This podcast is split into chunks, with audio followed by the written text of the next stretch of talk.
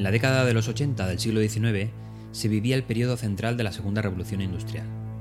De hecho, el desarrollo y producción de la iluminación eléctrica estaba ya en marcha. Pero aquella noche era todavía muy oscura en París. Las calles vacías, sin un alumbrado propio, fueron las únicas testigos del final de una joven parisina.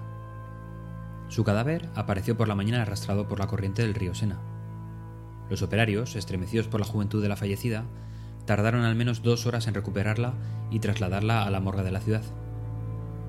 El primer objetivo del equipo forense era determinar si había sucedido un crimen más en la ciudad de París. Buscaron pruebas de forcejeo, golpes, envenenamiento, violación, pero no encontraron nada de nada. Así que el dictamen fue el suicidio. El cadáver fue expuesto varios días en la morgue de París por si alguien podía aportar algún dato acerca de la desconocida joven. La identidad nunca se descubrió. Aunque en realidad el análisis forense sí determinaba una anomalía que fue evidente desde el primer momento. La joven presentaba una sonrisa, que transmitía paz a pesar de la tragedia detrás de su muerte. Un patólogo en la morgue de París quedó tan impresionado por la belleza que moldeó una máscara mortuaria de su cara. Quiso conservar la extrema serenidad que transmitía la joven.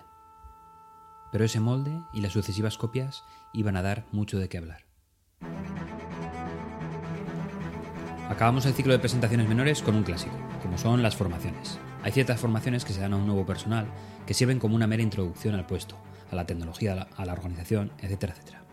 Lo fundamental de estas presentaciones o formaciones es que la audiencia no tiene conocimiento alguno de la materia a presentar, y esto marcará el diseño global. Así que aplicaremos la lógica. Primero en la duración, unos 30 minutos sería lo recomendado, máximo 45 minutos. Debemos tener en cuenta que vamos a introducir información completamente nueva en la cabeza de los asistentes. El grado de atención bajará rapidísimamente en el transcurso de la formación. En segundo lugar, simplifica, simplifica y simplifica. Reducción al máximo de efectos y mucho cuidado con la recuperación de otras presentaciones que seguro que son más complejas. Es mejor que se lleven unos pocos conceptos bien aprendidos que no mucha información con baja retención. En tercer lugar, y es algo que me ha dado buen resultado en algunas ocasiones, es preguntar al inicio de la presentación por experiencias previas a la materia a presentar. Quizás sean completamente ignorantes en la materia, pero si existe la posibilidad de conocer algo del tema, tenemos mucho avanzado.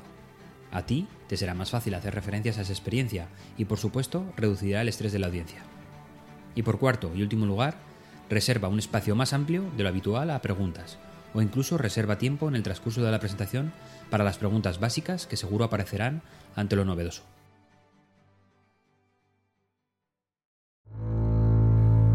De la cara de la suicidada del Sena se produjeron numerosas copias en los años siguientes. Estas copias se convirtieron rápidamente en un accesorio de moda en la bohemia sociedad parisina. La presencia de la misteriosa cara en los mejores salones sirvió de inspiración para artistas de múltiples países, no solo de los franceses, y la referencia a la joven suicidada son comunes en las siguientes décadas. Pero el destino de esta sonrisa no acabó aquí. Peter Safar, médico austriaco de ascendencia checa, junto con su colega James Elam, desarrolló el método de respiración boca a boca en la década de 1950 y que años más tarde se combinaría con la técnica de presión intermitente en el pecho.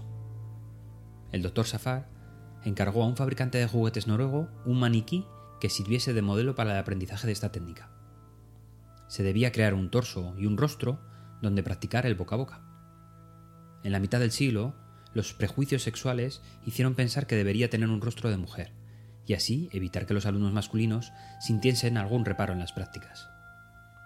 Así que solo faltaba un modelo a replicar.